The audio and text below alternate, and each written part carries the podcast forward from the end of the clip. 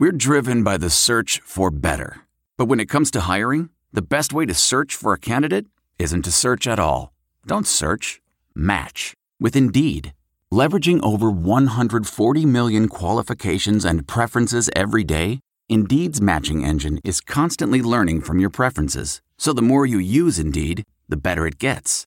And listeners of this show will get a $75 sponsored job credit to get your jobs more visibility at Indeed.com/match. Just go to Indeed.com/match right now and support our show by saying you heard about Indeed on this podcast. Indeed.com/match. Terms and conditions apply.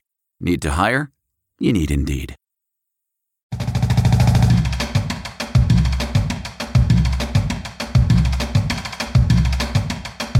Nebraska Prep's postgame with Damon Benning and Jacob Padilla. Welcome in. You heard the big voice. It's Nebraska Prep's postgame. I'm Damon Benning. That's Jacob Padilla.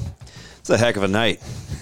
A little chilly out there, but other than that, you know what? Especially compared to this afternoon, right? If you're at one of the early tilts, it was pleasant, right? It was almost warm, and then by the time we ended the night, it was a little chilly. The wind picked up a little bit, but hey, all in all, for October, the 30th, it was a fantastic day and night of football. Yeah, and some big performances, some really good wins by a lot of teams, a couple upsets here and there. So it's a great night of high school football in Nebraska. Yeah, it wasn't too bad, right? The game that I think we thought was the biggest toss-up in A turned out to be that way, back and forth tilt with Gretna. Losing a close one to what's proven to be a very battle-tested and tough Kearney bunch. Yeah, and that was 30-28 on the final there. That's the game that I went to, and it was really impressive because Gretna, coming off the few weeks off, obviously they lost their last game against Lincoln Southeast and then got the first round bye. They came out the gates right away, 14-0. Looked like well-oiled machine, playing well. Then things turned around, and 24 straight by Kearney to take control. And then they were able to hold on late at the end. So impressive showing by Kearney, especially, again, coming back from that slow start, kind of being able to weather that storm of that high-powered Gretna attack and then really getting after them from that point on. Yeah, as we go through the scores, we just started there with the 8-9 because that was the one where Seed did not hold. Yeah, that's right? The only upset in the second round for Bellevue West doing Bellevue West things, 45-13. That game was interesting. I was telling you off air, Southwest starts with the onside kick. They drive down and score, and you're thinking, not good on Southwest, right? Like going for the win. But Bellevue West, workmanlike, not overly impressive. I think trying to just get through, and that may be a little bit of the theme of the night, right? Yeah. Just win and move on. Yeah, and that's been the story for Bellevue West all year long. It's been so bumpy for them. Start, stop throughout the season. Now, again, you got that bye where normally it's a great thing to have a bye. This year, for that team in particular, I think Mike Huffman almost would have preferred to have a first-round game just to keep things going instead of taking another break and having to come back here after a week off. But like you said, they settled in after that falling behind right out the gates, and 45-6 from that point on. So I think that's BWS. And, number two, Westside, 45-3 over Grand Island. Again, the score not quite as indicative. I wasn't overwhelmed with Westside today. I felt like they were good, but not great, right? And it's hard for those teams that have been at the top to bring their A game every week, right? And they'd played Grand Island before. Westside's got to get healthy, though. A couple key injuries will be interesting to see how that plays out for them going forward, but pretty workmanlike and a 45-3 showing over Grand Island. Now, I was watching a little bit of that on the stream earlier this afternoon, and kind of cool. A couple of touchdowns early, basically the same exact fade route from one corner, and came back to Cedrian Hayward early, and then came back before halftime shortly. Kobe Bretz with an unbelievable catch over there along the sideline corner of the end zone. So, and Bretz had some really nice plays. He had a big run stop on a QB draw play, and then picked it off. He's interesting. I don't know if I'm like enamored or you're almost sometimes you're frustrated. You watch him play for about 4 or 5 minutes. And you're thinking, wow, there are very few better out here than Kobe Brett's. And that's across the state.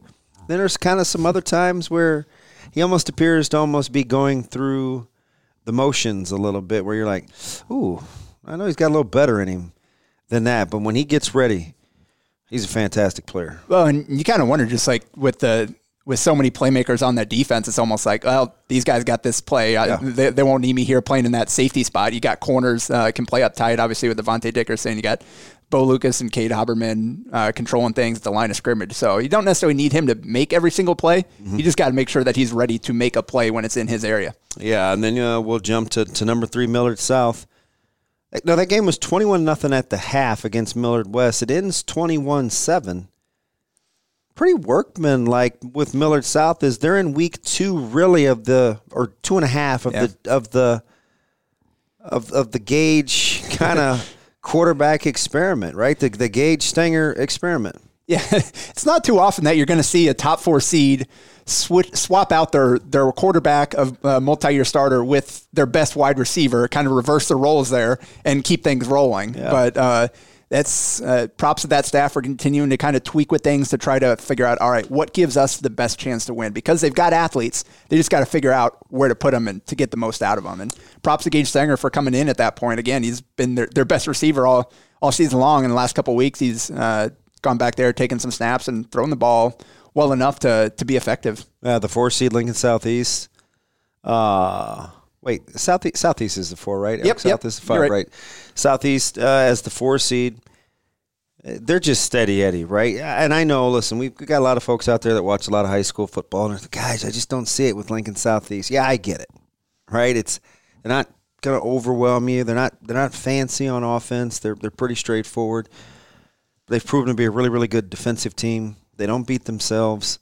They got playmakers outside the numbers that they can utilize when they want to.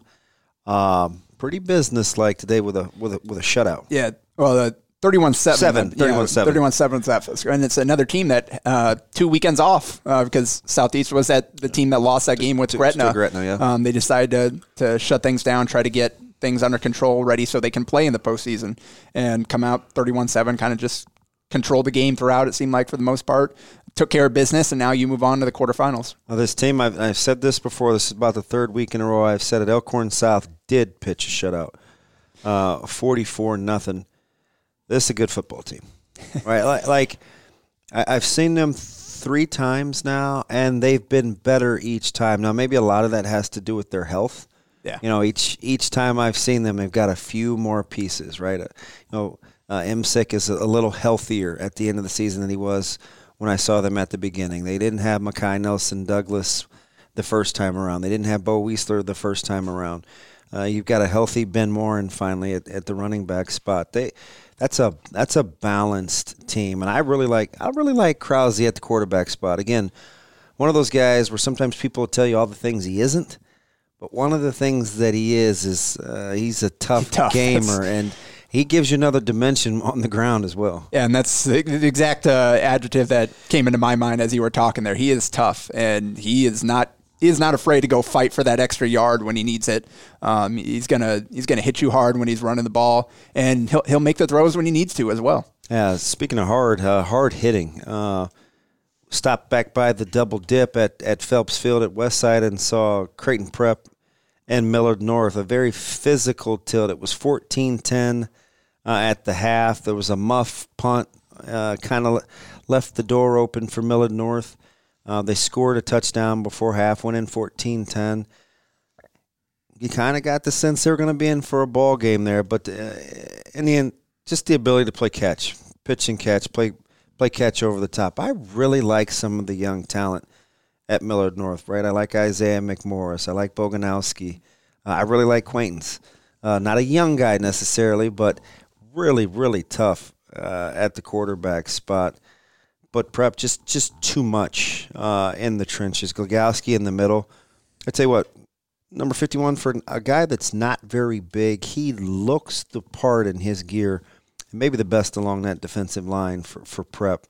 And then you know what Bullocks and those guys can do for you. It's That was kind of a workman-like performance from Prep. Yeah, and that was kind of the other game that we really had spotlighted coming out of last week. We're like, that's got a chance to be really competitive. And it looks like, what I said, I think A.J. Rollins kind of put got the kind of dagger score late there to kind of give them control about 5 minutes ago, scored, made it 28-17 there, and then they kind of held on to win from there. So that's big-time play by Rollins kind of stepping up there and kind of shutting the door on Millard North. And then what I thought was, it's going to fly under the radar. I know people are like, yeah, they beat them the first time around. But the way that Lincoln East handled North Platte.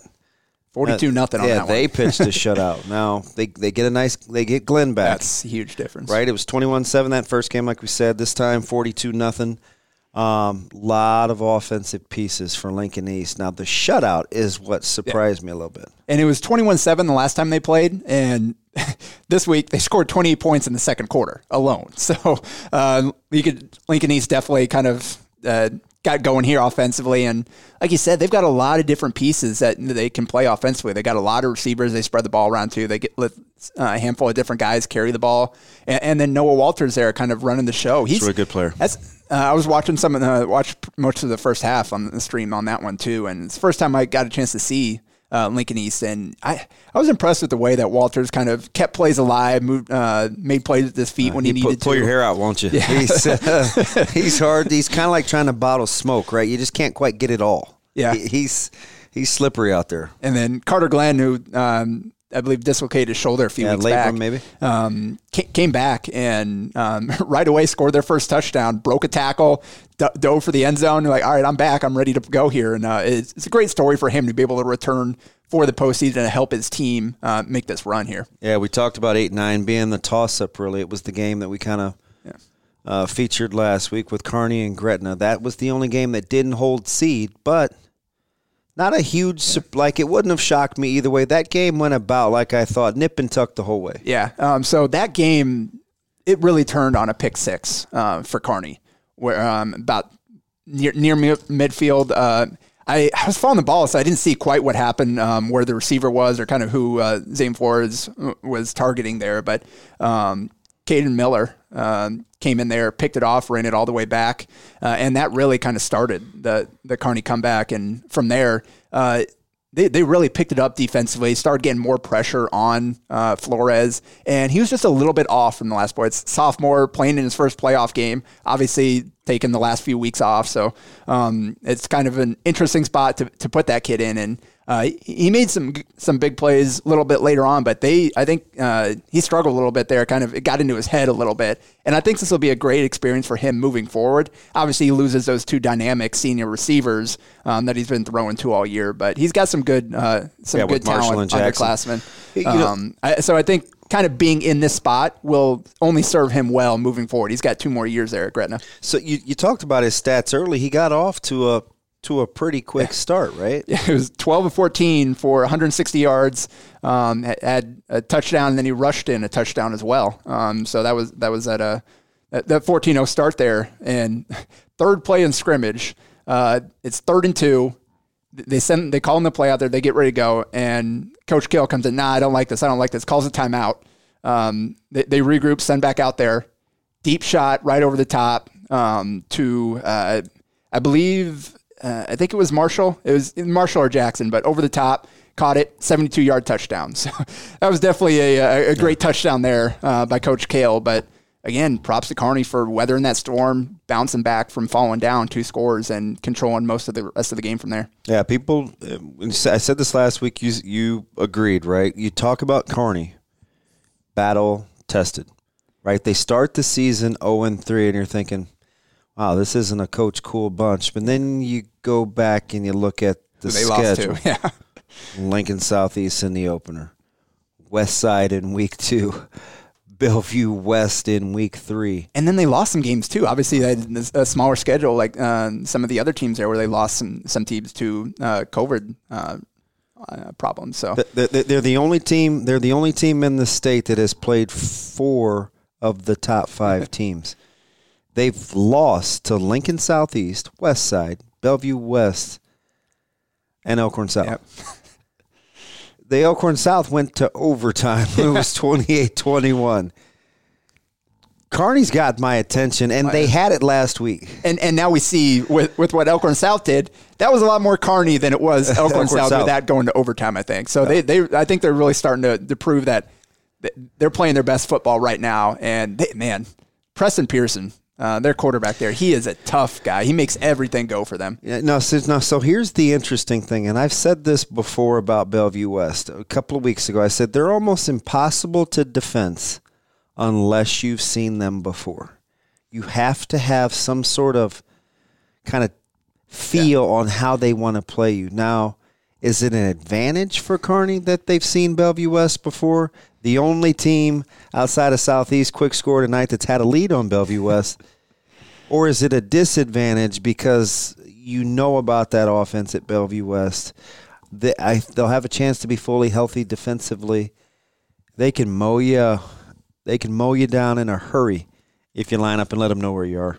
Yeah, so again, that's going to be one where you cannot let Bellevue West get a couple of big plays early. Oh. Kearney's got to be able to hang in there, make them earn everything they're going to get. You can't give up the 50-yard score. You can't give up those long, those big plays there where it just kind of demoralizes you defensively. You've got to make them earn, make them march up and down the field. If they're going to go score, make them earn it. And that's the only way they're going to be able to hang in that one. Yeah, if you're keeping score at home, it's number 1 Bellevue West against number 9 Kearney. You've on the top half of the bracket, you got number 4 versus number 5 with Lincoln Southeast and Elkhorn South. You got number 3 versus number 6. This one's interesting. Millard South and Creighton Prep. Yeah. And then at the bottom half of the bottom part of the bracket, you have a very tough-minded Lincoln East team coming to Phelps Field to take on number 2 ranked Westside. A lot of good matchups. Yeah. And this is kind of what we've been waiting for all year long. We identified kind of that top tier of those teams, and now we've made it through a few weeks, and that's all that we're left here with this final 8 here. So we'll see if Bellevue West, if Westside can come out and really get off to fast starts, if they can come out and play their best football. Because I think it's pretty fair to say when those two are playing at their best, talent-wise, that they're a step above everybody else. But I think those two middle games, 4-5 and that 3-6, they'll have a chance to be really good. Yeah, I'll be the one that has my attention. They all do. Yeah. They're fantastic games. The 4-5 with Elkhorn South and Lincoln Southeast. If that's the game where I feel like I know who both teams are. I know who both teams are really, really well. We'll see who can kind of out mirror image the other. They play a lot alike.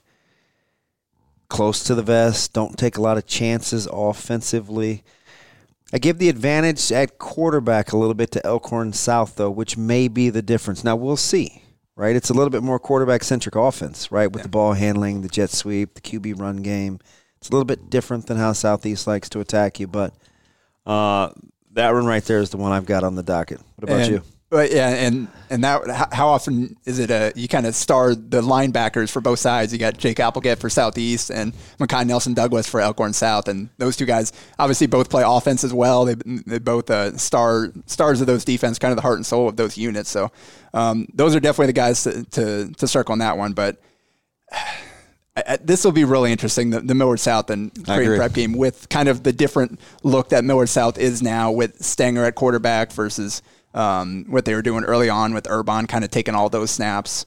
It'll be interesting to see if they've gotten over kind of the stuff that has really cost them throughout the season, where they've shot themselves in the foot. They've dug themselves big holes with just not sharp play and bad mistakes. And if they've been able to polish that up, and if they come out here and play good football from start to finish, that'll have a chance, I think, to go down to the wire. Yeah, it's so interesting. I've seen Prep a couple of times now. When they're good, they're playing their best football when they're good up front. And I don't mean along the offensive line, because that's kind of a duh moment. That defensive line, when they're playing and they're active, they're a different football team, because I think they're pretty good on the perimeters in terms of coverage. They do a good job out there. And so it's all about their interior. And they played a physical game tonight. That one was not for the faint of heart. There was some good, solid, hard hitting.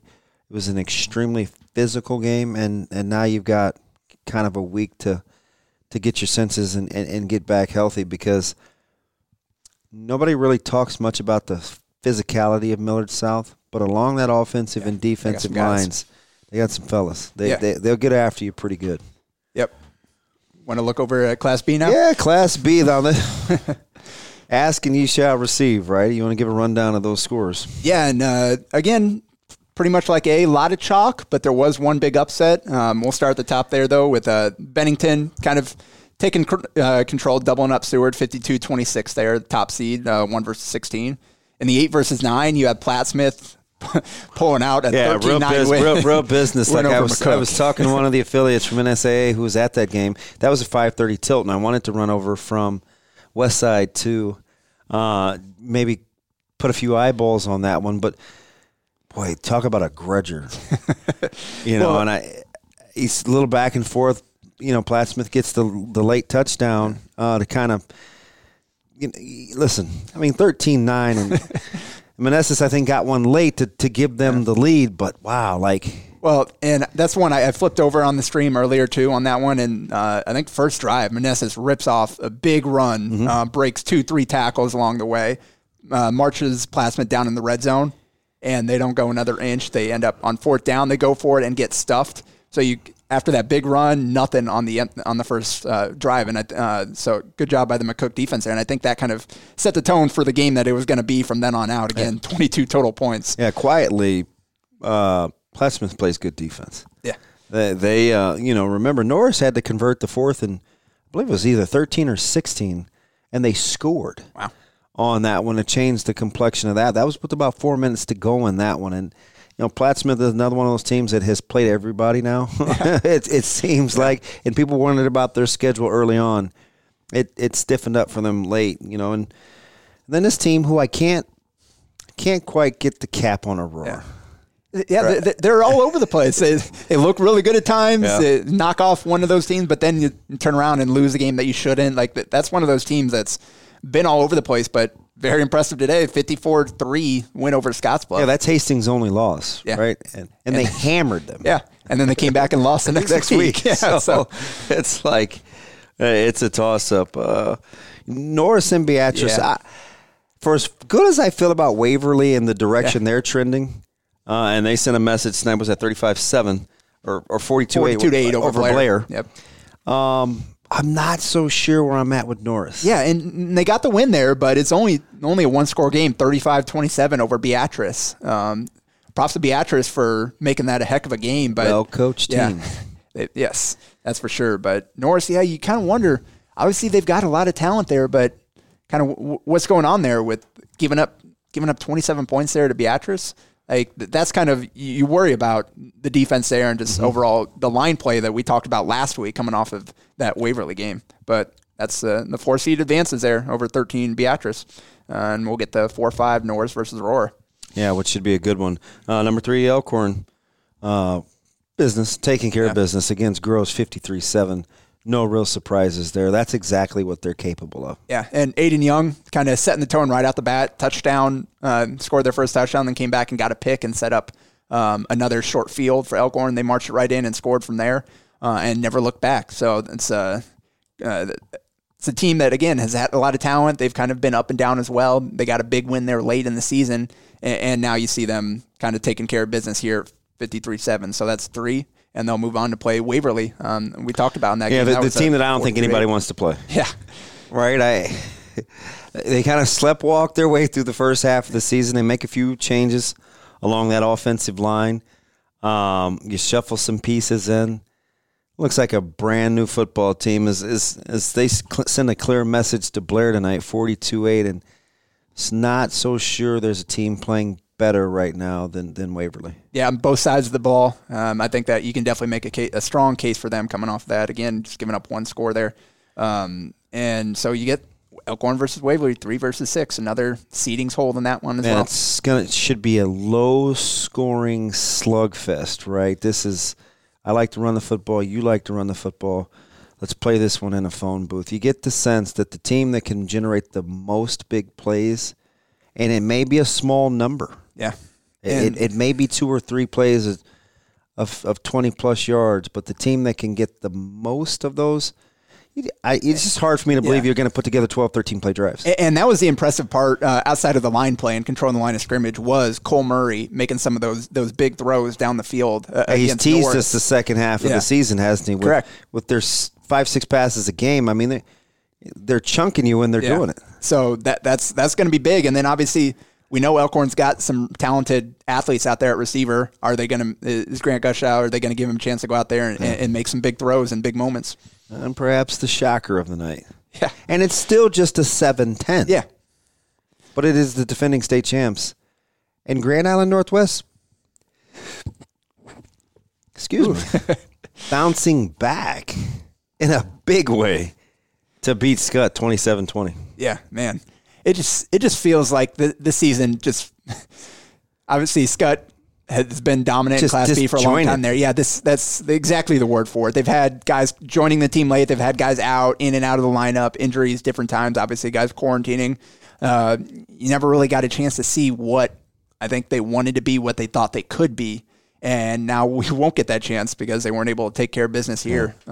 You said that 7-10, you wouldn't necessarily call that a massive upset, but it felt like the top 6 or 7 in B, you felt like those were kind of maybe a step above the 8, 9, 10 at range. And tonight, Grand Island Northwest proving that wasn't necessarily the case. I think they've earned the – now, Grand Island Northwest has to kind of be back on the radar. We wanted to believe. We're like, okay, you lay an egg, you bounce back, you get this one. I think you're kind of feeling good about Grand Island Northwest again. Yeah, and – Like we said, playing your best football at this time of the year, that is a big win for them.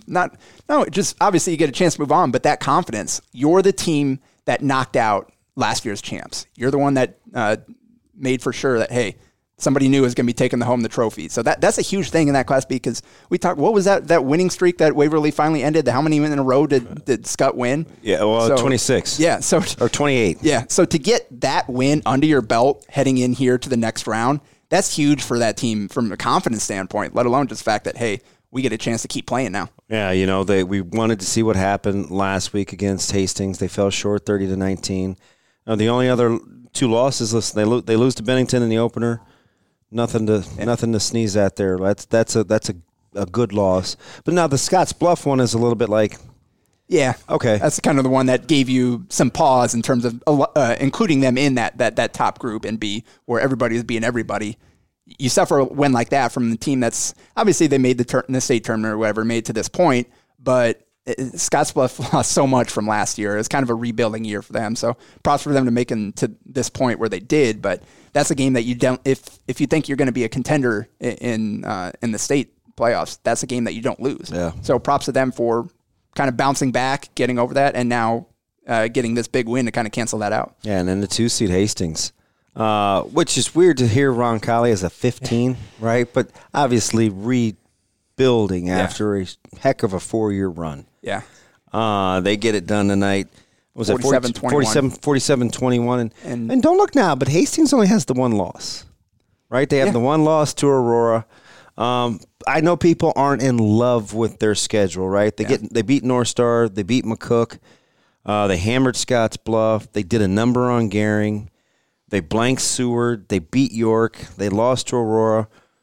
I still think the win against Grand Island Northwest was a good win, right? The 30-19 last week, and they get it done tonight against Roncalli. Yeah, and you look at a lot of these teams, good quarterback play can really make the difference, and they've got an argument for having the best quarterback in the class, and Jarrett Sinek, who can do it all for that team. The one team that truly plays the basketball on grass, right? I mean, the spread, they play fast, they get it out quick. They can throw it all over the yard. They've got a lot of versatility. Now we'll see if they can hunker down a little bit. They're the opposite of what had been the kryptonite for a team like, Grand Island Northwest, where they're going to play this one wide open, and that should be a pretty entertaining game. Yep. So get a chance rematch there from what we've said was a good one during the regular season there with the 2 versus 10 there. And Hastings versus Grand Island Northwest in our final Class B matchup. Yeah, and played just what will be 2 weeks ago. Yeah. Right? I mean, what is it in B that you kind of like when you take a look at the matchups? You got to start with Elkhorn and Waverly, right? At least for me, that's the one that has my attention. No, absolutely. Like we talked about, Waverly is just on an absolute roll now.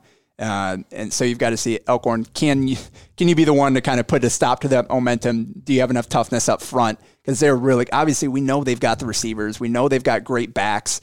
Is that line on both sides of the ball going to be able to step up and really control that game? Because we know what Waverly's going to do. Yeah, I'll be curious to see. There's a few more weapons on the outside for Elkhorn. Can they find a way to get the Graggerts, the Drew Christos involved in the passing game, where they're a tough matchup? Those are big, long, strong, athletic bodies. Yeah, and you had Dane Peterson, guy can go up and win the jump ball too. So you got three guys there that can go get the ball. So if you give them a chance to go make plays one-on-one, I like their odds. Yeah. They just got to be able to protect the quarterback long enough and call those plays, be a little bit, open it up just a little bit. A vastly different team than the one that lost 13-7 to Elkhorn. I believe that was in week 3. Or 4. That was an early one. Right. And they've played Grand Island Northwest as well. I mean, no real shame in what's gone on at Waverly, right? They had the little midseason lull where they, they stubbed their toe back-to-back weeks against Elkhorn and Grand Island Northwest. And if you're looking at that in terms of quality losses, those belong in the discussion. Yeah. And that's basically, that's all it is in Class B is quality losses because everybody beat each other. These final 8, all these teams have already played for the most part. We've got a lot of rematches here, a lot of chances for teams to kind of overcome some of those losses that they suffered earlier in the season. How do you kind of see Bennington and Plattsmouth playing out without Tyler LeClaire? Yeah, that's a huge piece from that. I talked about it, I think. Were you at that one? The early? No, okay. Was the one where I was. Yeah. And I'm going back and forth. I'm like, is that the one? And do I do it? But yeah, that was a good, fairly competitive game. If I remember correctly, I'm trying to remember what the score was for that one. But yeah, that changes things without Tyler LeClaire because he's a guy that made a huge difference on both sides of the ball. He's one of these kind of do-it-all guys that really is kind of the heart and soul of that team. That is their identity. Everything they did kind of branched off of what he did. So obviously they still got a really good quarterback. They still got really good receivers. Their other back there is pretty solid as well. So they've got enough offensive talent. It'll be interesting to see. I think the biggest place you're going to miss him is defense against Manessis there. Yeah, because he's a guy that was not afraid to come in there and deliver the big blow and the run fits. One of my favorites in Class B. Should be a fantastic week, and we'll be back to cap it all. It gets hectic now, right? You don't have a lower than a 10 seed in B, nothing lower than a 9 in A, and it has been a gauntlet to get there. And I think this is the point that we've been waiting for all season. As we've seen some of these kind of matchups play out, you kind of start eyeing this time of the year where, all right, these teams are going to be playing against each other. So rubber meet the road. That's the man who met the legend. That's Jacob Padilla. I'm Damon Benning. We'll be back next week. It's Nebraska Prep's postgame. A Huda Media Production.